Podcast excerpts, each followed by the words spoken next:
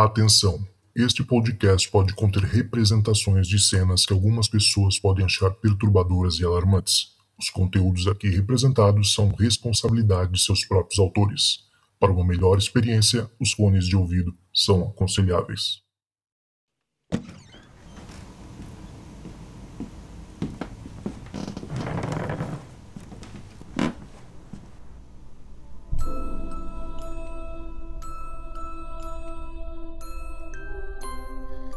Fala galera, tá começando mais um Relatos do Além, eu sou Cristiano Zoucas e hoje, como você sabe, quarta-feira quando não toco o telefone, significa que a gente tem mais um conto escrito, né, por vocês ouvintes.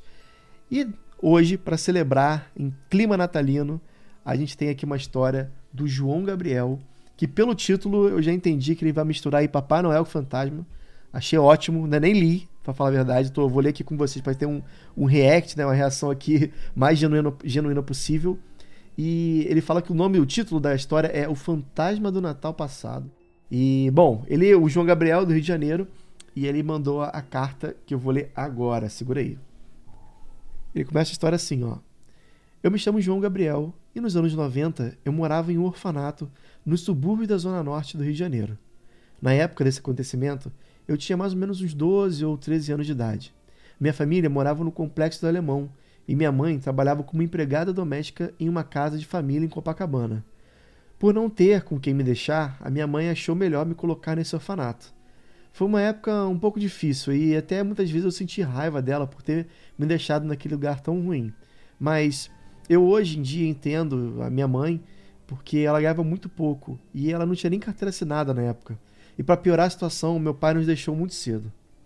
No orfanato moravam muitas outras crianças em uma condição muito parecida com a minha. Todos muito pobres, nascidos em comunidades, totalmente esquecidos pela sociedade. O lugar em si, o orfanato, era uma casa muito, muito velha mesmo. E que em algum momento ela parece ter sido convertida em orfanato.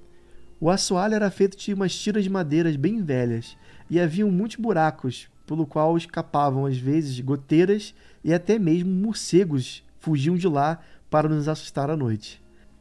E as janelas que ficavam em volta dessa casa, muitas delas eram quebradas por alguma criança que chutou a bola no lugar errado. É, o jeito que eles resolviam era colocando um plástico para proteger do frio, do vento e dos insetos que às vezes entravam. E até mesmo o chão da cozinha, que era feito de uns mosaicos, mal podia ser visto de tantas pessoas que passaram por lá durante todos esses anos. Além de outros mil problemas de uma casa construída nos idos de 1900 e sei lá quando. Agora, a época mais feliz desse orfanato, sem dúvida, era o Natal. As igrejas, os centros espíritas e outras ONGs que tinham naquela região, às vezes davam as caras por lá para fazer algum gesto de caridade.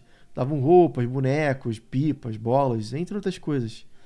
Era uma data que a gente esquecia dos nossos problemas e às vezes a gente até saía daquela rotina chata do orfanato, de ter que acordar cedo e ter que almoçar na hora tal, tinha horário para brincar, tinha horário para ler, enfim.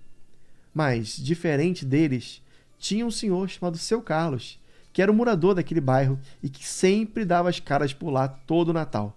Durante o resto do ano, ele era apenas o tio Carlos, que às vezes no caminho de casa dava uns pedaços de pão quentinho pra gente através das grades do portão quando voltava da padaria, sempre com um sorriso largo no rosto atrás de um grande bigode grisalho. Independente do ano, faça chuva ou faça sol, na semana do Natal, seu Carlos vinha nos visitar. A gente corria para a porta do orfanato quando a gente escutava o barulhinho do sino que ficava na ponta do seu cajado e lá estava ele, vestido de Papai Noel, com um grande saco de presente nas costas. Ele sempre trazia brinquedos e roupas pra gente, era muito, muito legal mesmo. Durante esse dia, nós tirávamos fotos com ele, ele brincava com a gente, contava histórias infantis e outras sobre o verdadeiro espírito do Natal. Também nos fazia rir com as suas piadas e nos incentivava a sermos bons uns com os outros. Às vezes até brincava de bola com a gente. E no final desse dia, quando ele estava já indo embora, ele sempre se despedia com ho ho ho até o ano que vem, nesse mesmo dia e nesse mesmo horário. E realmente, independentemente do que acontecesse, ele estaria lá para nos visitar e se certificar que estávamos todos bem. Eu e outros meninos ficávamos muito felizes com a sua visita, pois sabíamos que ele era uma pessoa muito boa e que se preocupava muito com a gente. Eu diria até que ele foi uma espécie de figura paterna que nem eu nem os outros meninos nunca tivemos. No ano seguinte, no entanto, tio Carlos quebrou sua promessa pela primeira vez e não apareceu. Ficamos todos muito preocupados e tristes. Então fomos lá perguntar para o diretor do orfanato o motivo do Papai Noel não ter aparecido naquele Natal. O diretor, seu Lair, me disse de maneira bem direta, especialmente para uma criança de 12 ou 13 anos, que o senhor Carlos havia morrido e que não iria aparecer mais ninguém por lá. Aquela informação foi muito chocante para a gente, principalmente pela forma como ela foi dada. E por mais acostumados que estivéssemos de sempre perder o que mais amamos, ainda assim o falecimento do tio Carlos foi um golpe duro que não esperávamos. Nós, crianças, não conseguimos entender como ele havia morrido, já que ele estava sempre muito saudável, parecia sempre feliz e sorridente. Bom, eu sei que depois disso nunca mais nos deram explicações. Assim, eu sei que um ano se passou e quando chegou o Natal do ano seguinte, todos nós, obviamente, lembramos daquele senhorzinho que se vestia de Papai Noel e durante as nossas conversas, uma das cuidadoras teve a ideia de fazermos um pequeno coral para cantar para a família do Sr. Carlos como uma homenagem ao seu um ano de falecimento e também como uma maneira de agradecê-lo por todo esse tempo conosco. Foi um dia realmente emocionante, de fato todos nós vestidos de Papai Noel, cantando aquelas músicas natalinas. É, eu sempre lembro da reação da senhora, esposa do tio Carlos, sentada num banquinho de plástico, emocionada com a nossa apresentação. Não seria exagero da minha parte dizer que naquele momento realmente sentimos a presença dele conosco, mesmo que ele de fato não estivesse fisicamente ali.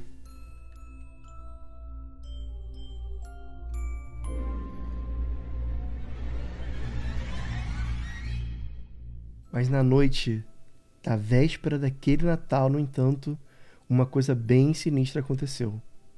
Só para vocês entenderem como funciona, todos os meninos de uma certa faixa etária dormiam no mesmo cômodo. Eram três beliches, uma do lado da outra, e a beliche onde eu dormia ficava mais próxima da porta, que dava acesso a um corredor, e no final deste havia uma sala, a sala de TV. Eu já estava quase pegando sono quando comecei a ouvir passos vindo de lá. Eu sempre fui muito curioso e resolvi então me levantar para ver o que estava acontecendo. A primeira coisa que me veio à cabeça era que uma, alguma outra criança de um outro quarto havia saído, possivelmente para pegar água ou porque, sei lá, queria ir no banheiro, alguma coisa assim. E eu, já com 12 ou 13 anos, me sentia na responsabilidade de cuidar dessas crianças mais novas. Por isso eu senti que era a minha obrigação ir lá e investigar. Mas ao mesmo tempo, existia um certo medo de ser pego por uma das nossas zeladoras por isso, em vez de sair normalmente, eu decidi empurrar a porta do quarto só um pouquinho mais, para ver o que estava acontecendo através da fresta dessa porta semi-aberta. E foi aí, nesse exato momento, para o meu total espanto, olhando através do corredor, que eu vi o que parecia ser o fantasma do tio Carlos, vestido de Papai Noel, atravessando de um lado para o outro da sala. Eu fiquei totalmente paralisado de medo, os olhos arregalados e com a boca aberta. Nesse momento em que ele andava, ele parou por um instante, um segundo, e me olhou diretamente nos olhos e deu um leve sorriso, como se estivesse dizendo que estava tudo bem e que não precisava ter medo. Mas bastou piscar os olhos e aquela imagem simplesmente desapareceu, como se eu nunca tivesse visto ela para começo de conversa. Ela simplesmente desapareceu, sumiu, sem deixar nenhum vestígio, nada. Eu fiquei atônito por um segundo. Eu voltei correndo para minha beliche, me cobrindo por inteiro, da cabeça aos pés. Eu não conseguia pensar ou imaginar que aquilo poderia ter sido realmente o fantasma do tio Carlos. Essa noite eu simplesmente não dormi, totalmente assustado com a possibilidade daquela minha visão ter sido algo real. Eu fiquei pensando nos motivos, nos porquês, mas nada fazia sentido, ainda mais na minha cabeça de 12, 13 anos de idade. Eu até pensei em acordar meus amigos, mas fiquei com medo deles ficarem um pouco nervosos comigo. E por isso fiquei ali, a madrugada inteira, pensando na imagem que eu havia acabado de ver. No dia seguinte, obviamente, a primeira coisa que eu fiz no café da manhã foi contar para meus amigos o que eu tinha visto na madrugada anterior, mas infelizmente ninguém acreditou em mim. Pensando agora, realmente, na hora que eu vi aquilo, eu tive de fato muito medo. Mas com o passar dos anos, lembrando de todo o nosso tempo juntos, de todas as festas e tudo que a gente passou junto com o tio Carlos, eu acredito que essa vontade que ele tinha de nos visitar a todo Natal seguiu com ele mesmo depois da sua morte. E ouvindo o podcast, eu acho que realmente alguns hábitos, certos hábitos da nossa vida, a gente leva para o além.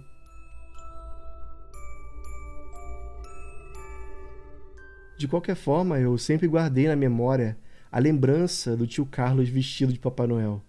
Aquele cara que sempre nos visitava todo ano, trazendo alegria e amor para nós órfãos.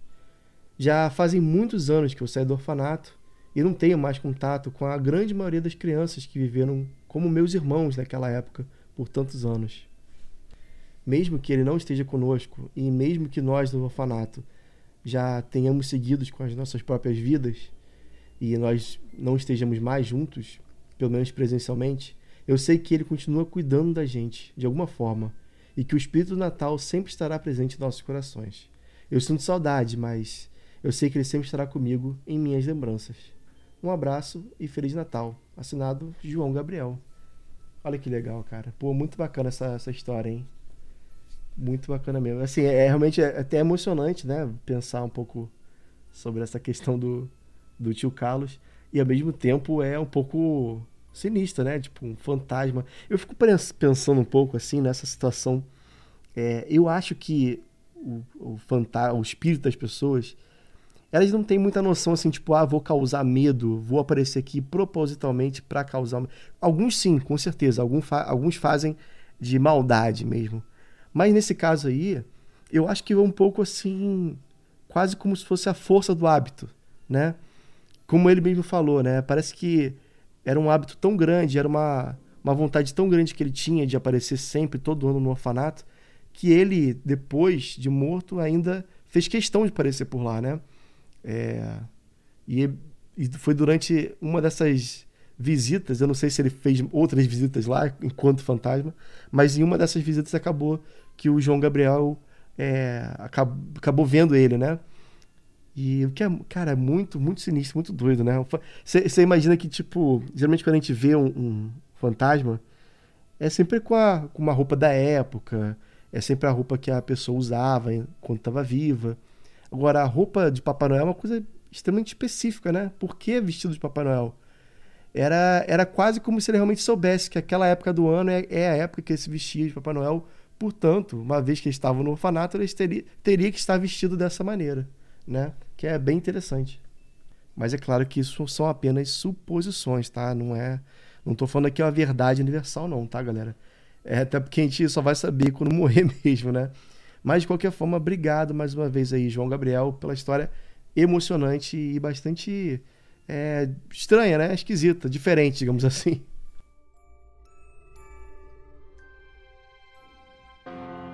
E estamos chegando ao fim do ano de 2022. Queria agradecer imensamente aí a todo mundo que apoiou o projeto, quem apoia ainda, que ajuda, contribui como pode, é, principalmente o pessoal lá do nosso grupo secreto, que está muito legal, a gente troca muitas mensagens e, e causos bastante assustadores também, né?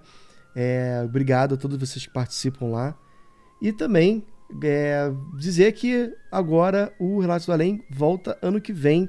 Vou dar uma pausa, pequena pausa aí, tá? De, de uma semaninha, e voltamos então dia 4 de janeiro de 2023. É, falta pouco para o aniversário do, do Relatos do Além. Um aninho de vida, um bebê, né? Um pequeno bebê, ainda em fase de desenvolvimento.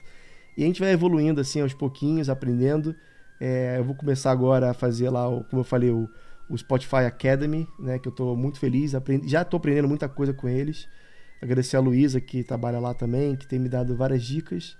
E é isso, galera. Obrigado por tudo mais uma vez. Feliz Natal, feliz Ano Novo também, né? E a gente se vê então ano que vem. Falou? Até a próxima, galera.